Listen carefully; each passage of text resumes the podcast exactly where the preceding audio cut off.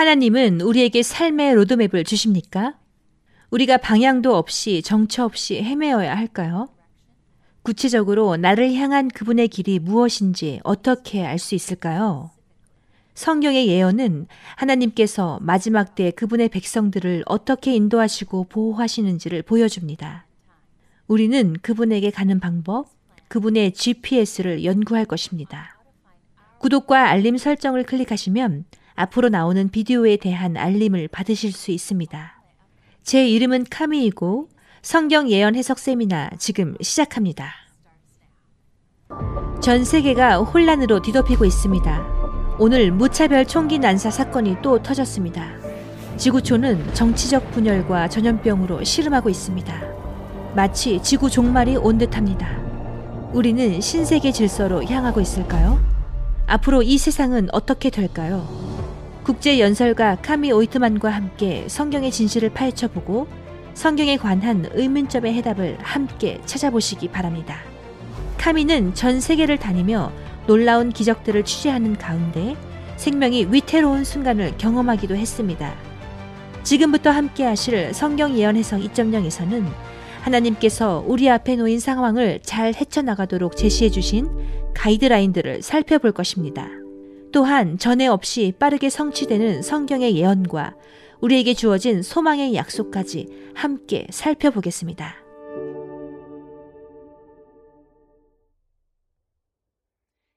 오늘이 성경 예언 해석 세미나의 마지막 밤이라는 것이 믿기지 않습니다. 지난 14일 동안 우리는 인생에서 가장 어려운 질문에 대해서 묻고 답하는 흥미로운 탐구의 시간을 보냈습니다. 지금 채팅을 통해 성경 예언 해석 세미나를 통해 여러분이 배운 새로운 진리를 알려주세요. 이제 놓친 프로그램이 있거나 오늘 밤 처음 시청하는 경우 awr.org 바이블에서 전체 프로그램을 보실 수 있으며 계속 보고 공유할 수 있습니다. 주제가 서로 연결되어 있기에 순서대로 시청해서 보시기 바랍니다. 기억하십시오. 우리는 여러분의 모든 질문에 대한 도움을 줄 수 있는 온라인 성경 강사들이 있습니다. 클릭하시면 저희와 연결됩니다. 또한 클릭하시면 무료 등록을 통하여 온라인 성경학교에 등록하실 수 있습니다. 계속해서 성경을 공부함으로 예수님께 더 가까이 다가가는 여러분이 되기를 바랍니다. 오늘은 조금 색다르게 이야기를 시작해 보려고 합니다. 짧은 비디오 속에 나사렛에 사는 한 남자의 기적적인 간증을 통해서 그가 하나님을 어떻게 옹호했으며 하나님은 그를 어떻게 옹호하셨는지를 살펴보겠습니다. 무슬림으로 태어난 위삼은 기독교를 증오하도록 배웠습니다. 그래서 그의 누이가 기독교인이 되기로 결심했을 때에 그녀를 죽이라고 그의 가족에 의해 보내졌습니다. 그러나 하나님의 기적적인 꿈 때문에 그는 성경을 공부하기로 결심했습니다. 그는 곧 나사렛으로 돌아가서 자신의 믿음을 그의 가족에게 나눴고 이것을 들은 그의 삼촌은 화가 나서 그를 돌로 치라고 했습니다. 그의 형이 개입할 때까지 이 일은 반복되었습니다. 그때 그의 아버지는 위삼에게 나라를 떠나라고 충고했습니다. 몇 년 후 삼촌과 그의 아버지가 죽은 후에 위삼의 어머니는 그에게 돌아오라고 말했습니다. 그는 즉시 나사렛에 예수님을 전할 수 있는 기회임을 확신했습니다. 그래서 그는 동료들에게 성경을 사용하여 영어를 가르치는 감화력 센터를 세우기로 결심했습니다. 우리는 위삼에게 AWR 갓팟을 배포했고 그는 이것을 커뮤니티에 배포했습니다. 그런데 죽은 삼촌의 아들들은 최근 위삼이 무엇을 하고 있는지 알면서 상황이 악화되었습니다. 그들은 몇 년 전에 그를 돌로 치는 일에 가담했었고 지금은 폭도를 모아서 위삼의 집에 공격하기 위해 왔습니다.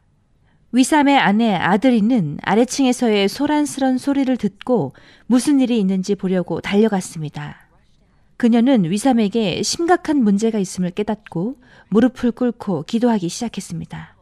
그가 쇠파이프에 맞았을 때 위삼의 형제들은 그를 보호하기 위해서 달려갔고 그때 그의 사촌은 칼을 뽑아서 위삼을 찔렀습니다. 그런데 놀랍게도 그 칼이 구부러졌고 위삼은 다치지 않았습니다. 그러자 위삼의 형은 구부러진 칼을 집어들며 말했습니다. 하나님의 사람을 다시 죽여봐. 폭도들이 후퇴하면서 그들은 협박했습니다. 언제 어디서일지는 모르지만 우리는 너를 죽일 것이다. 몇 달 후 위삼은 이 두 사촌이 오토바이를 타고 가다가 사망했다는 충격적인 전화를 받았습니다. 여러분, 하나님이 우리를 위하시면 누가 우리를 대적할 수 있겠습니까? 이 기적적인 사건은 무슬림 사회를 매우 동요시켰고 위삼은 스마트폰을 사용한 AWR 전도회를 위한 완벽한 시기임을 깨달았습니다. 그는 즉시 설교를 아랍어로 번역할 사람을 찾았습니다. 그는 기꺼이 도움을 주기로 한 제밀이라는 남자를 만나게 되었습니다. 제밀은 성경에 입각한 설교를 번역하면서 때로는 밤 늦게까지 일했습니다. 그는 설교를 읽으면서 그 설교에 너무 감동을 받아서 이 내용을 침례교회에 다니는 친구 한 명과 나눠야겠다고 생각했습니다. 그녀도 그 설교를 듣고 너무 놀라서 그 설교를 침례교 목사님에게 나누었고 목사님도 감명을 받습니다. 목사님은 위삼을 찾아와서 그의 교회에서 설교해달라고 요청했습니다. 위삼은 침례교회에서 성경 예언, 건강 메시지, 엘렌지 화이트의 글을 공유하면서 설교했습니다. 그들의 마음은 확신으로 가득 찼고 목사님과 거의 모든 회중들은 침례를 받았고 제7일 안식일 예수재림 교인이 되기로 결심했습니다. 그리고 아름다운 안식일에 우리는 요단강에서 예배를 드렸습니다. 그리고 한 명씩 물에 들어갔습니다. 위삼은 듀엔 맥키 장로와 함께 이 소중한 영혼들에게 침례를 주는 기쁨을 누렸습니다. 하나님의 능력에 대한 놀라운 증거가 아닙니까? 오늘 저는 여러분에게 새로운 것을 제안합니다. 그것은 바로 여러분의 휴대전화에서 예언에 대한 추가적인 연구를 받을 수 있다는 것입니다. 아래 링크를 클릭하시면 강력한 성경 예언의 가르침을 휴대전화로 바로 받으실 수 있습니다. 링크를 클릭하시면 됩니다. 예수님께서 침례를 통해서 이루신 새로운 시작은 정말 놀랍습니다. 그리고 저는 여러분이 침례를 통해서 예수님과 함께 하기로 결정했기를 바랍니다. 우리가 이제까지 공부했던 모든 것이 오늘 여기까지 이어졌습니다. 이 땅에 대한 하나님의 최종 목적이 무엇일까요? 여러분과 저를 향한 마지막 계획은 무엇입니까? 하나님께서는 지상 역사의 시작부터 어떻게 그분의 아름다운 신부, 참 교회를 보호하실지, 그리고 우리 주위에 울타리를 두어 최후까지 인도하실지에 대한 계획을 가지고 계셨음을 보게 될 것입니다. 기도하고 오늘의 주제 대쟁투로 들어가겠습니다. 천지의 왕이시오 우주의 왕이신 하나님 아버지 저를 비우시고 성령으로 채워주셔서 오직 말씀으로만 제 입술에 기름 부으사 우리가 살고 있는 이 시대를 예리하게 깨닫게 하소서. 주님의 진리에 대해 더 분명하게 우리의 마음을 열게 하시고 이 마지막 날을 준비하게 하여 주시옵소서. 우리는 당신의 보호하심을 알고 당신을 찬양합니다. 예수님의 귀하신 이름으로 기도합니다. 아멘. 이것이 저를 일깨웠던 자료이기 때문에 이 특별한 메시지를 여러분과 공유하게 되어 매우 기쁩니다. 이것은 개인적으로 저와 저의 삶의 방향을 세상을 추구하던 것에서 하늘을 추구하도록 바꾸었습니다. 우리의 구호를 기억해 보겠습니다. 성경에 있으면 믿는다. 성경에 있지 않으면 믿지 않는다. 오늘 우리는 창세기로부터 요한계시록에 이르는 그리스도와 사탄 사이의 대쟁투의 전체 이야기를 다루려고 합니다. 준비되셨습니까? 주스를 마셔보신 적 있으십니까? 20개의 당근을 가지고 주스를 만들면 한 컵이 됩니다. 이제 성경을 주스 버전으로 소개해 보겠습니다. 저는 여러분이 이 내용을 머릿속에 잘 그려지길 바라기에 여러분의 마음이 영화 스크린처럼 될 필요가 있습니다. 에스겔 28장은 덮는 그룹으로 묘사된 루시퍼라는 천사의 이야기로 시작됩니다. 이제 덮는 그룹이 무엇인지 이해하기 위해서는 성경이 건물에 대해 묘사하는 구약 출애굽기 25장으로 돌아가야 합니다. 성소로 불리는 이 건물은 매우 중요합니다. 하나님은 모세에게 성소를 지으신 이유를 설명하시고 그것은 오늘 우리를 위한 것이라고 말씀하십니다. 성소 안에는 하늘의 하나님의 보좌가 반영된 지성소가 있습니다. 그 보좌에는 언약궤라고 하는 것이 있고 그 위에 하나님의 보좌를 상징하는 속죄소가 있습니다. 그것은 하늘에서 하나님의 보좌의 기초가 그분의 율법이라는 매우 중요한 것을 알려줍니다. 왜냐하면 십계명이 언약궤 안에 있기 때문입니다. 성경에서 언약궤 양쪽에 어떤 두 천사가 있었다고 말합니까? 덮는 천사들입니다. 덮다라는 단어는 방어하거나 보호한다는 의미이며 이는 루스벨이 하늘에 있을 때 그의 직책을 잘 설명해 줍니다. 루스벨은 하나님의 율법을 보호하고 수호해야 했습니다. 그는 바로 하나님의 임재 앞에 섰습니다. 그는 하나님의 정부의 기초인 율법의 거룩함을 지켜야 했습니다. 성경 에스겔 28장에서 루스벨에게서 죄악이 발견되기까지 그는 모든 면에서 온전하였다고 말합니다. 하나님의 말씀에서 불의는 죄이고 죄는 무엇이라고 말합니까? 범법 또는 법 위반. 그래서 하나님의 법을 지켜야 했던 루스벨은 결국 그 법을 어기고 하늘에서 하나님의 법을 둘러싼 첫 번째 전쟁이 일어납니다. 사탄은 율법을 미워합니다. 우리는 이 사실을 연구하기 위해 여러 날 저녁을 함께 했던 것입니다. 성경은 루스벨이 하늘에 있는 모든 천사의 3분의 1을 속였다고 말합니다. 어떻게 수십억 천사를 속였을까요? 루스벨이 이봐, 이 거룩한 천사들이여, 나와 함께 악을 행하고 싶습니까? 라고 말했을까요? 아니요. 그것은 속임수가 아닐 것입니다. 그는 이보다 더 교활합니다. 이사야 14장이 보면 루스벨은 내가 지극히 높으신 분과 같으리라고 선언합니다. 지극히 높으신 분과 같다는 것은 하나님과 같이 의롭고 거룩하다는 뜻입니다. 루스벨은 실제로 하나님께서 나에게 명하시는 그 법이 없이도 나는 하나님처럼 거룩해질 수 있다 라고 주장합니다. 이전에 그 주장을 들어본 적이 있습니까? 우리가 하나님과 같기 위해 율법이 필요하지 않다는 주장 말입니다. 여러분, 하나님 없이도 모든 것을 할 수 있다고 생각하는 것은 자기의의 논증이며 그것이 바로 하늘 천사 3분의 1을 속인 속임수입니다. 이 장엄한 이야기는 우리 세계가 어떻게 시작되었고 우리 행성이 그런 혼란에 빠진 이유를 보여주기 때문에 여러분의 마음속의 영화를 잘 따라오시기 바랍니다. 그러나 이 상태는 일시적입니다. 하나님은 여러분과 저를 구하실 청사진을 가지고 계십니다. 다음으로 성경은 루스벨과 그의 천사들이 하늘에서 쫓겨났다고 말합니다. 루스벨이 즉시 심판받지 못한 이유는 무엇입니까? 그것에 대해 의문을 제기해 본 적이 있습니까? 스스로에게 물어본 적이 있습니까? 그럼 왜 즉시 안 될까요? 대답은 간단하지만 심오합니다. 신명기 19장 15절에서 19절은 모세와 이스라엘 자손에게 주어진 원칙을 제시합니다. 즉, 두 당사자 사이에 논쟁이 발생할 때마다 둘 사이를 분별할 제3자가 있어야 한다는 것입니다. 그것이 공정하겠죠? 이제 그 동일한 원리를 천국에서의 우리 이야기로 되돌려 보겠습니다.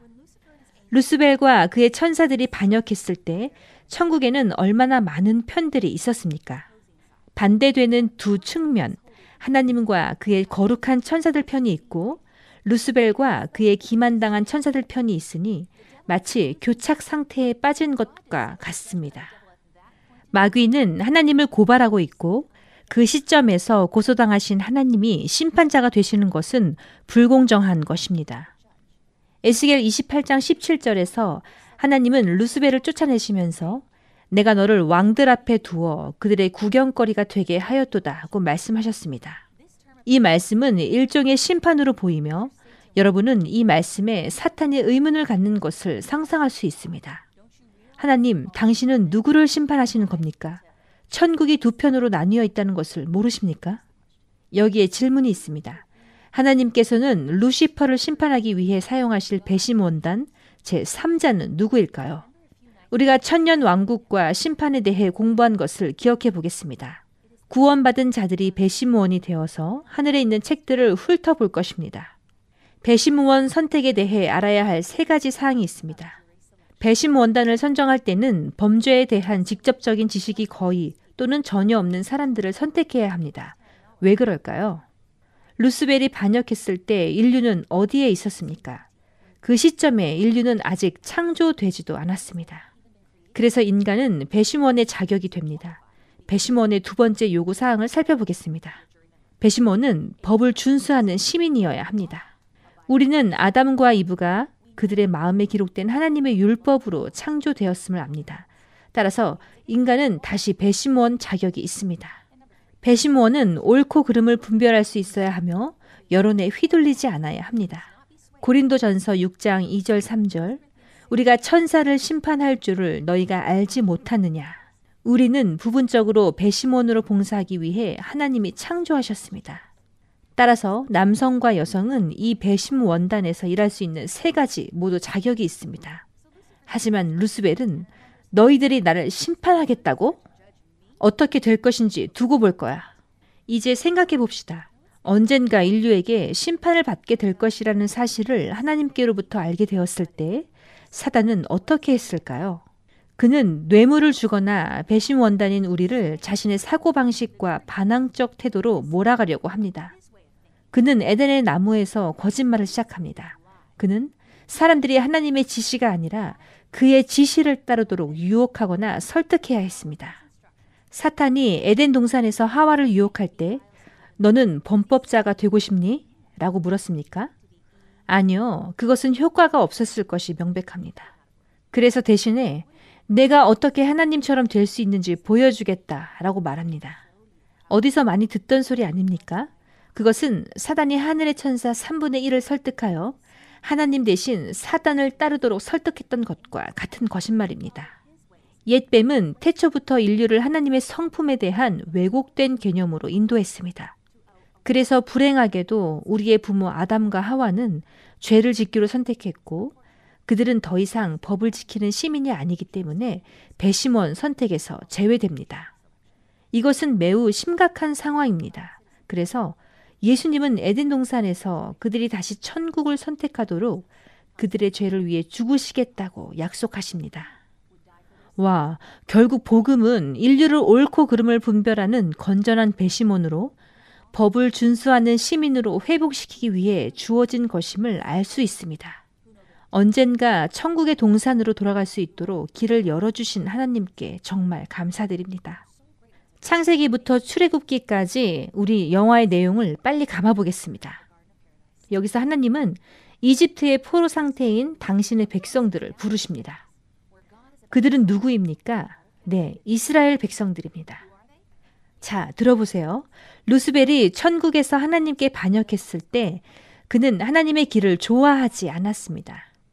시편 77편 13절에서 하나님이여 주의 길이 성소에 있사오니 우리 하나님과 같이 위대하신 하나님이 누구오니이까. 그래서 루스벨이 하늘에 있는 하나님의 성소를 거역했을 때 그는 정말로 하나님의 길을 거역한 것입니다. 다음으로 하나님은 이스라엘 백성들을 부르십니다. 하나님은 온 세상에 당신의 구원의 메시지를 전하기 위해 이스라엘 백성을 사용할 준비를 하십니다. 하나님은 이스라엘에게 특별한 것을 주셨습니다. 그것을 청사진 또는 하나님의 GPS, 구원의 복음 계획이라고 부르겠습니다. 하나님은 우리에게 지도, 그의 GPS가 필요하다는 것을 아셨습니다. 그분은 우리가 길을 잃고 헤매고 집으로 돌아가기 위해 안내가 필요하다는 것을 아셨습니다. 그래서 하나님은 사랑스럽게 이스라엘을 보시면서 내가 너에게 특별한 선물을 주겠다. 그 선물에는 길이 있다고 말씀하십니다. 나는 너를 사용하여 이 지도, 이 특별한 GPS를 전 세계에 제공하기 원한다. 하나님은 이스라엘을 통해서 온 세상의 구원의 계획을 전하기를 원하십니다. 우리는 이스라엘 백성들이 하늘에 있는 하나님의 보좌 모형을 광야에 지은 것을 보고 사탄이 얼마나 분노했을지 상상할 수 있습니다. 이제 인간은 하나님의 구원의 계획을 이해할 기회를 갖게 된 것이기 때문입니다. 사탄은 타락한 천사들의 군대를 모아 이렇게 말했을 것입니다. 이것은 모든 사람을 구원으로 인도한다. 우리는 그것을 싫어하고 이 세상을 구원하려는 하나님의 계획을 없애버릴 것이다. 하나님의 진리를 소유한 자들을 멸망시키라. 우리는 이 진리가 세상을 지배하도록 내버려 둘 수 없다. 그렇다면 이 청사진이 무엇인지 물어봐야 합니다. 이것이 어떻게 구원의 길입니까? 우리는 화면의 그림을 공부할 것입니다. 성소 위를 날아가는 것처럼 성소 조감도를 살펴보겠습니다. 바깥들에서 두 가지 기구가 나옵니다. 흥미로운 것은 각 기구가 여러분과 저에게 개인적으로 주는 진정한 의미입니다. 먼저 동물이 제물로 바쳐지는 재단이 보입니다. 그그 재단은 무엇을 상징합니까? 누구의 희생이요? 바로 그리스도 예수입니다. 다음으로 물두멍이 있습니다. 그곳에서 제사장은 손과 발을 씻었습니다. 그것은 복음에서 무엇을 상징합니까? 침례입니다. 이제 성소 안으로 들어가 보겠습니다. 거기서 진설병 상을 보게 됩니다. 그것은 생명의 떡인 하나님의 말씀을 나타냅니다. 마태복음 4장 4절 사람이 떡으로만 살 것이 아니요 하나님의 입으로 나오는 모든 말씀으로 살 것이라. 다음으로 그 옆에 우리의 기도를 상징하는 분향단이 있습니다. 그 다음 성령을 나타내는 일곱 촛대가 있고 이것은 하나님의 영을 통해 다른 사람들에게 증거하는 것을 상징합니다. 마태복음 5장 14절 너희는 세상의 빛이라 산 위에 있는 동네가 숨겨지지 못할 것이요. 여러분, 우리는 증인으로서 예수님을 위해 밝게 빛나야 합니다. 이제 지성소 안으로 들어가 보겠습니다. 거기에는 십계명이 담긴 언약궤가 있습니다. 여러분, 이것은 우리를 위한 구원의 설계도입니다. 이 성소가 어떻게 하나님의 복음 계획이라는 말입니까? 이 그림을 자세히 보고 가구의 바깥쪽 가장자리를 따라 선을 그으면 무슨 모양이 나옵니까? 네, 십자가입니다. 예수님께서 이 땅에 오시기 수천 년 전에 이미 성소를 통해서 그리스도께서 우리 죄를 위해 십자가에서 죽으실 것이 예언되어 있었다는 것입니다. 요한복음 14장 6절 내가 곧 길이요 진리요 생명이니 라고 말씀하십니다. 성소를 보면 또 다른 흥미로운 것을 발견할 수가 있습니다. 가구가 위치한 곳마다 예수님도 왼손과 오른손에는 못으로 그 머리에는 가시관을 쓰시며 상처를 입으셨습니다.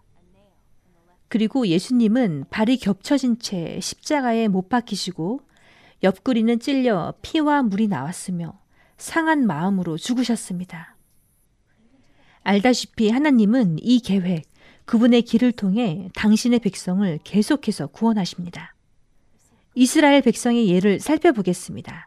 출애굽기 12장에서 그들은 포로에서 풀려날 때 하나님께서 그들에게 가장 먼저 하라고 하신 일은 희생 제사를 드리고 그 피를 문설주에 바르는 것이었습니다. 이것은 어떤 기구를 나타냅니까? 네, 희생 제단입니다. 출애굽기 14장으로 가겠습니다. 그들이 자유의 길을 갈 때 바로가 말했습니다. 잠깐 내가 무엇을 하였는고 마음이 바뀌었다. 가서 다시 잡아오라. 이때 하나님은 무엇을 하십니까? 홍해를 여십니다. 이것은 무엇을 상징합니까? 물두멍, 침례입니다. 출애굽기 16장에서 그들이 홍해 건너편에 도착한 후 무슨 일이 일어날까요? 그들은 우리는 배고프다라고 외칩니다. 그때 하나님께서 당신의 백성을 위해 무엇을 하셨을까요? 진설병 상을 상징하는 만나, 하늘의 떡을 내리십니다. 다음으로 출애굽기 19장에서 하나님은 그들에게 너는 나의 특별한 보물, 너는 세상을 비추는 나의 빛, 내가 사용하여 이 땅에 구원을 가져다 줄 내 백성이다. 라고 말씀하시며 우리를 일곱 촛대로 인도하시는 것입니다. 하나님은 모세에게 내 백성에게 나를 만나기 위해 기도로 마음을 준비하며 사흘 동안 나를 만날 준비를 하라고 명하셨고 이것은 분양단을 상징합니다. 그들이 마음을 준비해야 하는 이유는 무엇입니까? 왜냐하면 출애굽기 20장에서 하나님께서 내려오셔서 십계명을 말씀하셨기 때문입니다. 이제 예수님의 생애와 성소의 패턴이 어떻게 일치하는지 살펴보겠습니다. 예수님은 동물들 사이에 구유에서 나셨고 희생 재단 위에서 태어났다고 말할 수 있습니다. 30세에 침례를 받으니 그것이 물두멍입니다. 그런 다음 예수님은 광야로 인도되어 시험을 받습니다. 첫 번째 시험은 돌을 떡으로 만들라는 것이었습니다. 두 번째 시험은 이 낭떠러지에서 몸을 던지고 하나님께 기도를 드리라는 것이었습니다. 세 번째 시험에서 사단은 예수님 당신이 주의 백성을 구하러 왔으니 나에게 절하면 그 백성을 내어주겠다. 예수님은 세 가지 시험을 모두 이기시고 자비의 율법을 전파하십니다. 신약에서 같은 패턴이 있는지 함께 찾아보겠습니다. 마태, 마가, 누가, 요한은 모두 그리스도의 희생을 다룹니다. 사도행전은 성령, 침례, 곧 물두멍에 관한 것입니다. 성소를 통해서 로마서부터 유다서까지 살펴보면 모두 성경 공부, 기도, 증거의 중요성에 대해 이야기합니다. 그런 다음 계시록은 우리를 바로 하나님의 보좌, 지성소로 인도합니다. 여러분, 우리는 이 설계도를 알아야 합니다. 그것은 구원의 계획입니다. 그래서 이제는 내가 구원을 받으려면 단계가 있다는 것을 알게 되었습니다. 로마서 10장 9절 말씀에 내가 먼저 누구를 영접해야 합니까? 예수 그리스도입니다. 그리고 내가 진정으로 그리스도를 나의 개인적인 주님과 구주로 사랑한다면 나는 침례를 받을 것입니다. 여기서 멈추는 건가요? 침례를 넘어선 하나님의 길이 또 있습니까? 네, 있습니다. 다음으로 내가 진정으로 침례를 받고 그리스도를 따른다면 하나님의 말씀을 연구하고 말씀대로 살아갈 것입니다. 또한 우리의 관계가 깊어지도록 하나님께 기도할 것이며 다른 사람들에게 그분의 사랑을 증거할 것입니다. 하나님의 구원의 길은 결국 우리를 어디로 인도할까요? 그렇습니다. 요한복음 14장 15절 그리스도는 너희가 나를 사랑하면 내 계명을 지키라 하고 말씀하십니다. 이제 마귀는 이 구원의 계획에 분노합니다. 구약 성경 전체는 어떻게 마귀가 설계도를 소유한 사람들을 파괴할 것이고 설계도 자체를 파괴하려고 하는지에 관한 내용입니다. 이렇게 상상해 보세요. 계획서는 축구공이고 하나님은 이 축구공을 이스라엘에게 주셔서 그것을 경기장으로 가져가라 라고 말씀하십니다. 그래서 이스라엘은 경기장을 뛰어다니기 시작했지만 그들은 하나님을 거역하는 것을 선택하고 더욱 완고해집니다. 결국 하나님은 이스라엘 백성이 자기들의 길을 가도록 내버려 두셨고 그들은 바벨론 포로로 끌려가게 됩니다. 다음에 무슨 일이 일어납니까? 다니엘서의 세 번째 시간 예언 중 첫 번째 예언을 소개합니다. 첫 번째 예언은 70일의 예언인데 이 예언은 무엇에 관한 것입니까? 간단하게 설명하겠습니다. 이 예언은 하나님께서 이스라엘에게 하신 말씀입니다. 70일의 안에 성소가 가리키는 자가 올 것이다. 너희가 그분을 영접할 준비가 되어 있지 않고 계속 반역하면 내가 너희에게서 청사진을 빼앗아 다른 사람에게 줄 것이다. 무슨 일이 일어났는지 맞춰보세요. 예수님이 오실 때 이스라엘은 준비되지 못했고 예수님을 거절합니다. 예수님이 죽으셔서 어떻게 되었습니까? 성소의 휘장이 위에서 아래로 둘로 찢어졌고 이것은 지상 청사진의 끝을 의미합니다. 예수께서는 부활하신 후 하늘에 있는 하늘 성소로 올라가시고 공, 청사진은 문자적인 이스라엘에서 취하여 영적 이스라엘에게 주어집니다. 이해가 되셨습니까? 이제 우리는 성경의 절반인 구약 성경 전체를 살펴보았습니다. 하나님은 이스라엘에게 방언의 은사를 주셔서 그들이 하늘 성소와 하늘 대제사장에 관한 이 말씀들을 온 세상에 전할 수 있게 하셨습니다. 그리고 영적 이스라엘은 운동장으로 내려갑니다. 그 무엇도 그들을 막을 수 없습니다. 사탄은 내가 끝없는 기독교인들을 반드시 막아야 한다 하고 말하면서 그는 무엇을 할까요? 먼저 그는 영적 이스라엘을 공격하기 위해 문자적인 이스라엘을 일으킵니다. 그런 다음 그는 문자적인 로마를 일으켜 영적 이스라엘을 공격합니다. 그러나 그리스도인이 죽을 때마다 그들의 흘린 피는 씨앗이 되고 전보다 더 많은 사람들이 결심하고 늘어나게 됩니다. 사탄은 그 어느 때보다 단호하게 이제 정말 전술을 바꿔야겠다 라고 말합니다. 그리고 그 전술은 이제 다니엘서에 있는 세 개의 때 예언 중 두 번째입니다. 1260년의 예언을 연구하면서 이 예언은 작은 뿌리라는 힘이 일어날 것을 공부했습니다. 이 짐승의 힘은 하나님의 계획을 무너뜨리려고 할 것입니다. 그럼 마귀는 이 작은 뿔의 능력과 이 위조된 영적 능력을 사용하여 어떻게 하나님의 성소를 무너뜨리려 할까요? 청사진을 화면에 다시 올려보겠습니다. 사탄은 위조의 대가입니다. 그는 대중적인 대체품으로 사람들을 조종합니다. 모든 성서 진리에 대해서 사탄은 자신의 모조품을 가지고 있음을 기억하십시오. 그렇다면 1260년 암흑시대에 무슨 일이 일어났습니까? 암흑시대 로마 카톨릭은 하나님의 성전을 통해 교훈된 하나님의 진리들을 무너뜨려 버렸습니다. 무슨 뜻입니까? 그리스도의 희생을 상징하는 희생재단은 헐어지고 속죄라는 가르침으로 대치되었습니다. 사람들에게 그리스도의 희생이 당신의 죄를 갚기에 충분하지 않으므로 반드시 속죄해야 합니다. 라고 말했습니다. 그리스도의 희생, 즉 그분의 고난의 효과는 버려지고 그 자리에 가짜를 가르쳤습니다. 침례를 상징하는 물두멍은 어떻습니까? 암흑시대 교회는 고백과 전심 회개가 필요한 침례 대신에 영유아 세례로 대신할 것이다 라고 말합니다. 그렇게 했을 뿐만 아니라 성소에까지 들어가 하나님의 말씀을 상징하는 진설병상에 올라가서 너는 하나님의 말씀을 스스로 알 수 없고 오직 사제만이 설명해 줄 수 있어 라고 주장했습니다. 이런 식으로 그들은 교회의 전통이 하나님의 말씀보다 더 중요하다고 주장했습니다. 뿐만 아니라 기도를 상징하는 분양단에 손을 내밀어 하나님께 직접 기도하면 안 된다, 사제를 거쳐야 한다 라고 주장했습니다. 결국 커튼으로 구분된 두 개의 칸막이를 만들고 한 사람이 하나님의 자리에 앉아 다른 사람의 고백을 들었습니다.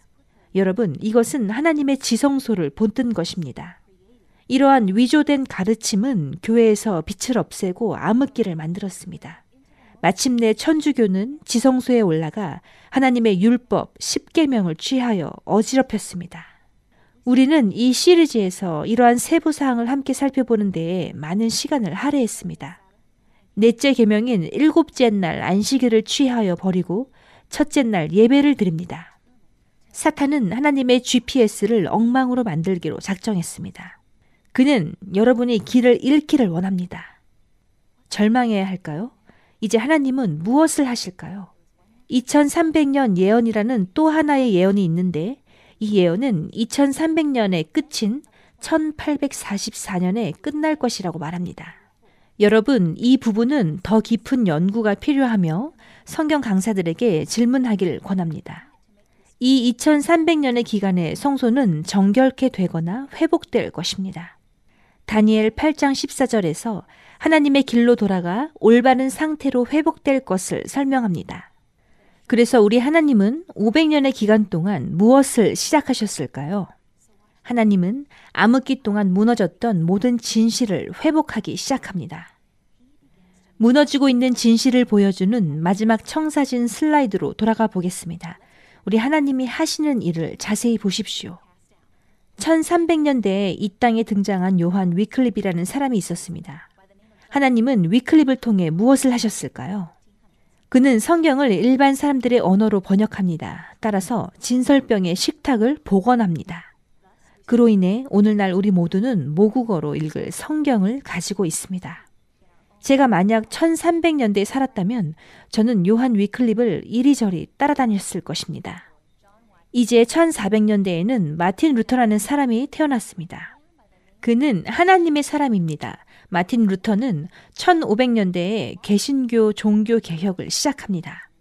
그리고 그를 통해 하나님은 우리의 죄값을 치르는 것은 고행이 아니라 그리스도 예수의 십자가의 희생이라는 진리를 회복시키십니다.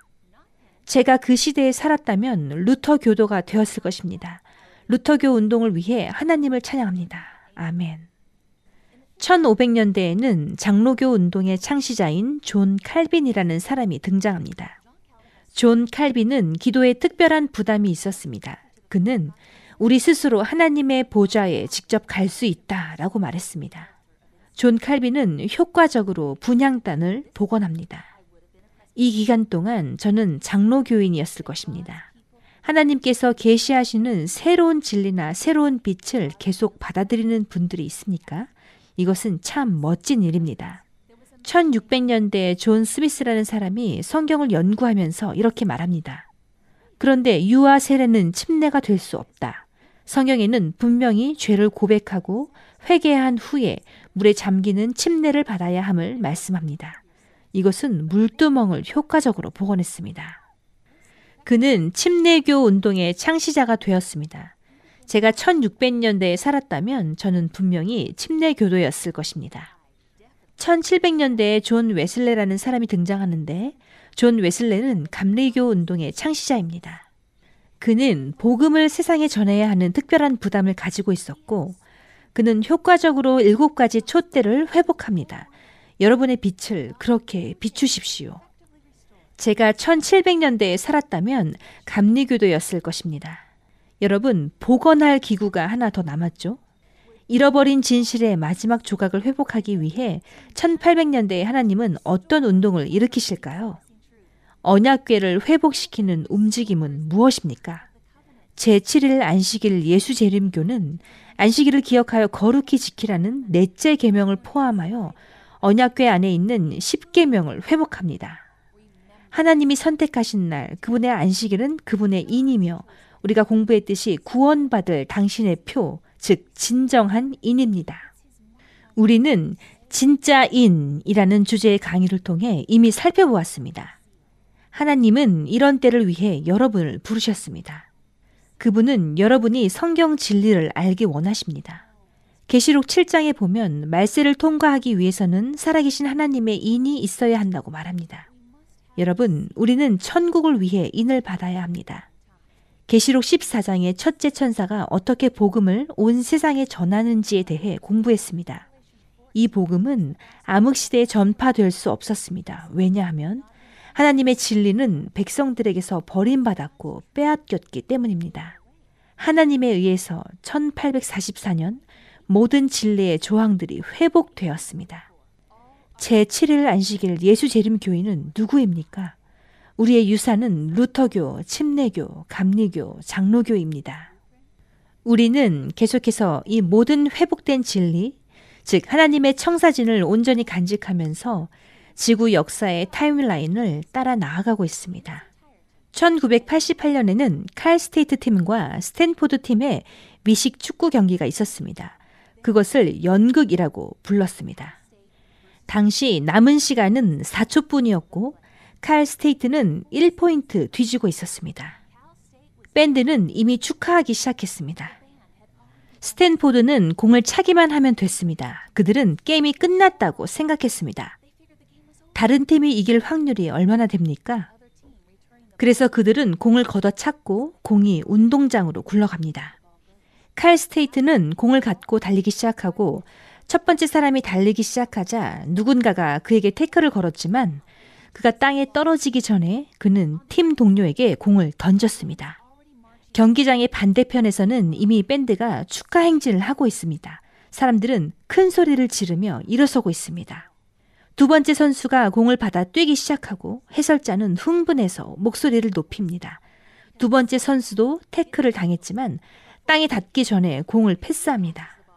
세 번째 선수도 마찬가지입니다. 네 번째 선수도 마찬가지입니다.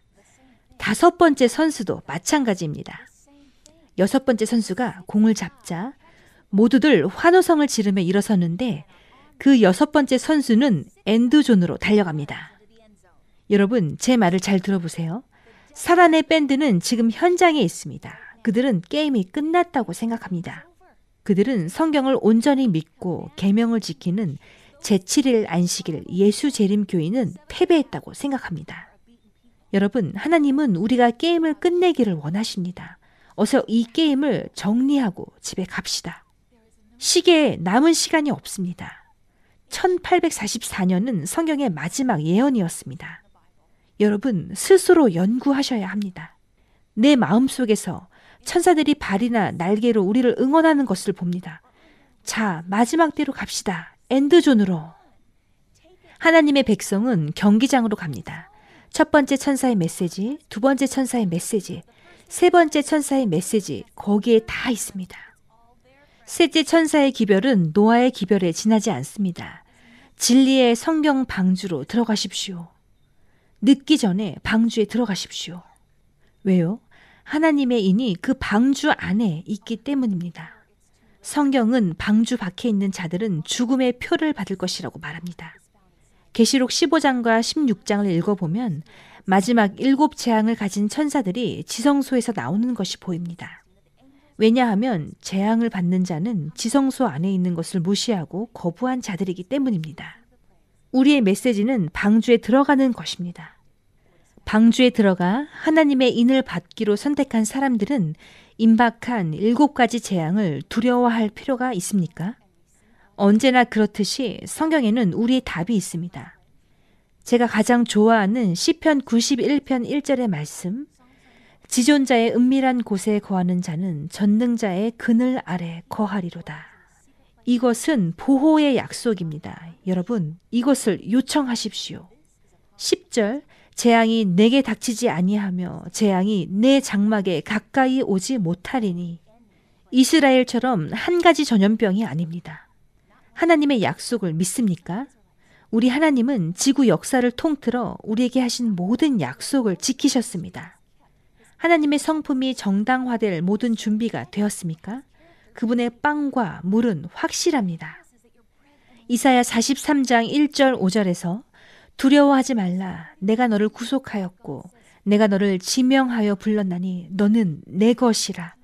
내가 너와 함께 있으니 두려워하지 말라. 아마도 우리가 생각하는 것보다 더 빨리 필요할 것이므로 하나님의 말씀을 마음속에 두어야 합니다. 여러분이 소유할 수 있는 유일한 보물이요. 아무도 당신에게서 빼앗을 수 없는 유일한 소유물은 당신의 마음속에 저장될 것입니다. 성경의 가치를 잘 저장하게 되길 바랍니다. 할렐루야, 예수님이 오십니다. 그는 하늘을 가릅니다. 성경은 너무나 분명해서 모든 눈이 그분이 오시는 것을 보게 될 것을 언급합니다. 우리는 무덤에서 죽은 의인이 어떻게 공중에서 그분을 만나기 위해 부활하는지 공부했습니다. 이것은 비밀이 아닙니다. 모든 사람들은 그 사건이 일어나는 것을 보게 될 것입니다. 속지 마세요. 그런 다음 우리는 의인들이 천년기에 배심원의 역할을 위해서 하늘로 가는 과정들을 공부했습니다. 1844년에 책들이 펼쳐졌을 때 계시록 12장 10절에서 사탄이 하나님의 백성을 참소하고 있음을 봅니다. 하나님이 책을 펴신 이유는 여러분이나 저를 시험하고 정죄하기 위해서가 아니라 사탄은 거짓말쟁이임을 증명하기 위해서입니다. 그래서 사탄이 이런저런 일을 끄집어내며 위협하지만 하나님은 하늘의 책에 기록된 것이 다 회개되었도다. 그래서 그들은 눈처럼 희며 그들은 내 자녀들이라 라고 선언하십니다. 그 책들은 여러분을 구원하기 위한 핵심 증거이지 파괴하기 위한 것이 아닙니다. 이제 천년 왕국에서 심판이 시작될 때 의인들은 책들을 보게 되고 천사들과 합류하여 하나님이여 주의 길이 의롭고 참되사 공의로 심판하시옵소서라고 합창할 것입니다. 천년 왕국이 끝나갈 무렵 연구한 대로 하나님은 하늘에서 내려와 땅에서 죽은 사악한 자들을 부활시킵니다. 그때 이 지구는 세계에서 가장 큰 영화관으로 변할 것입니다. 우리 모두가 파노라마 뷰 지구의 마지막 영화를 볼 것입니다. 이것은 리얼리티 TV입니다. 가상이 아닙니다. 길 잃은 악한 사람들이 아니 이 영화를 보고도 그것에 대해 나에게 왜 말해주지 않았습니까? 라고 말할 것입니다.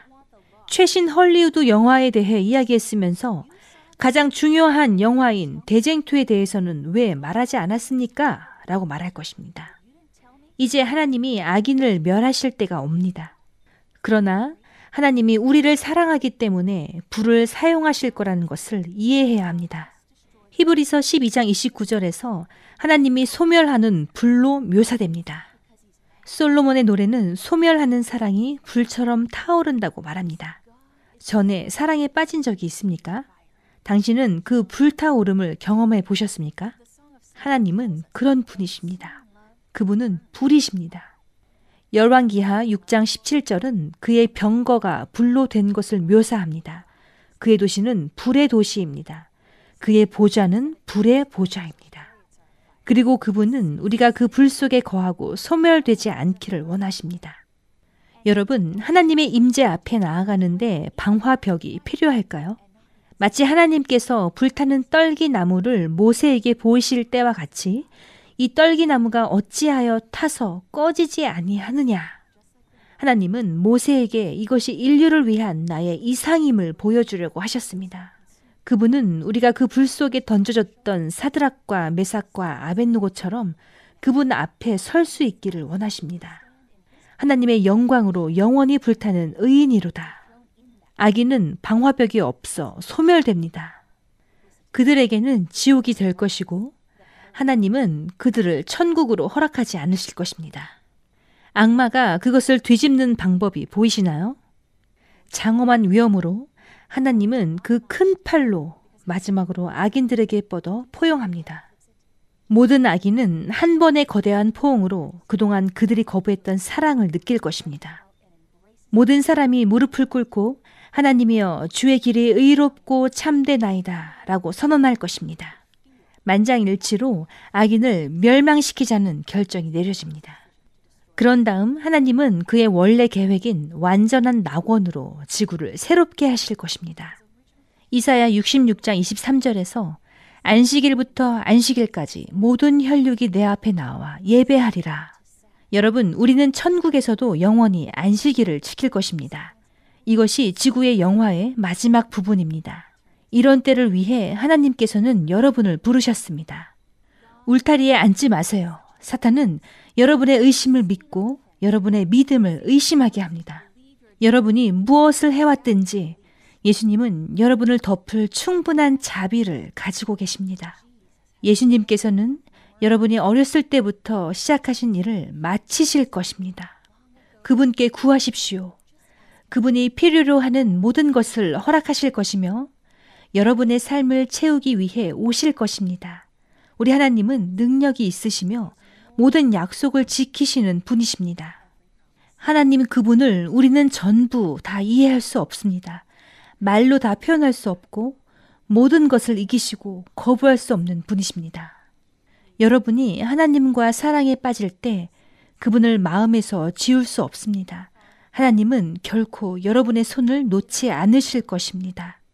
여러분이 그분보다 오래 살 수 없고 그분 없이는 살 수 없습니다. 죽음이 그를 감당할 수 없었고 무덤이 그를 감당할 수 없었습니다. 무덤은 비어 있고 우리 구속주는 살아 계십니다. 그리고 하나님은 그와 함께 영원히 있기를 원하십니다. 기도하겠습니다. 우주의 왕이신 하늘에 계신 아버지, 우리 각자가 사탄의 올무를 경계하며 당신의 진리 안에 굳게 서고 이 마지막 시대에 당신의 보호하심과 채워주심에 대한 약속을 주장하게 하여 주시옵소서. 주님, 당신은 강하고 자비로우십니다. 그리고 우리가 그것을 받을 자격이 없을지라도 늘 보호하고 채워주셨습니다. 우리 거친 성정에서 다이아몬드로 보시고 우리를 새 것처럼 빛나게 만들어주심에 감사합니다. 왕 중의 왕이신 예수님, 당신을 찬양합니다. 특히 이 시리즈를 통해 저와 함께 공부해 온 사람들을 위해 기도합니다. 주께서 각자의 마음을 아시오니 특별한 방법으로 당신의 성령을 보내주시고 당신의 진리 안에서 거할 수 있도록 도와주시어 우리 모두가 천국에서 함께 만날 수 있게 하여 주시옵소서. 온 세상에 당신을 선포하게 하여 주시옵소서. 예수 그리스도의 귀하신 이름으로 기도합니다. 아멘. 여러분, 대쟁투는 하나님께서 여러분을 위한 GPS 지도를 가지고 계시다고 우리에게 가르쳐 줍니다. 그분은 계속해서 여러분에게 구원을 확신시키기 위해 그분이 할 수 있는 모든 일을 하실 것입니다. 하나님은 이 세상을 위한 계획을 갖고 계시고 가장 중요한 것은 여러분을 위한 계획이 있다는 것입니다. 오늘 밤 한 번만 더 묻고 싶습니다. 여러분은 여러분 자신을 완전히 예수님께 헌신하시겠습니까? 하나님의 모든 진리를 따르시겠습니까? 계명을 지키는 그리스도인이 되어 그분의 남은 자손들인 제7일 안식일 예수 재림 교회에 동참하시겠습니까? 그분에 대한 사랑으로 침례를 생각하고 있다면 오늘 밤에 결심하십시오. 우리는 여러분이 그 약속을 하는 것을 보고 싶습니다. 제공된 링크를 클릭하여 저희와 연결하십시오. 지난 14일 동안 이 성경 주제들을 함께 공부하는데 시간을 할애하신 모든 분들께 감사를 표하고 싶습니다. 여러분의 삶 매일매일이 예수님을 따르시기를 희망하며 기도합니다. 다시 한번 성경 예언 해석 세미나를 시청해 주셔서 감사합니다. 하나님의 축복이 가득하시길 바랍니다. 하나님의 길을 선택하십시오. 안녕히 계세요, 여러분. 시청해 주셔서 감사합니다. 성경의 진리를 더 찾고 싶으신가요? 아래 구독 버튼을 누르시고 이곳을 클릭하셔서 가장 좋아하는 영상들을 시청하시기 바랍니다. 또 상단 왼쪽을 클릭하시면 본 시리즈 전회를 보실 수 있습니다. 감사합니다.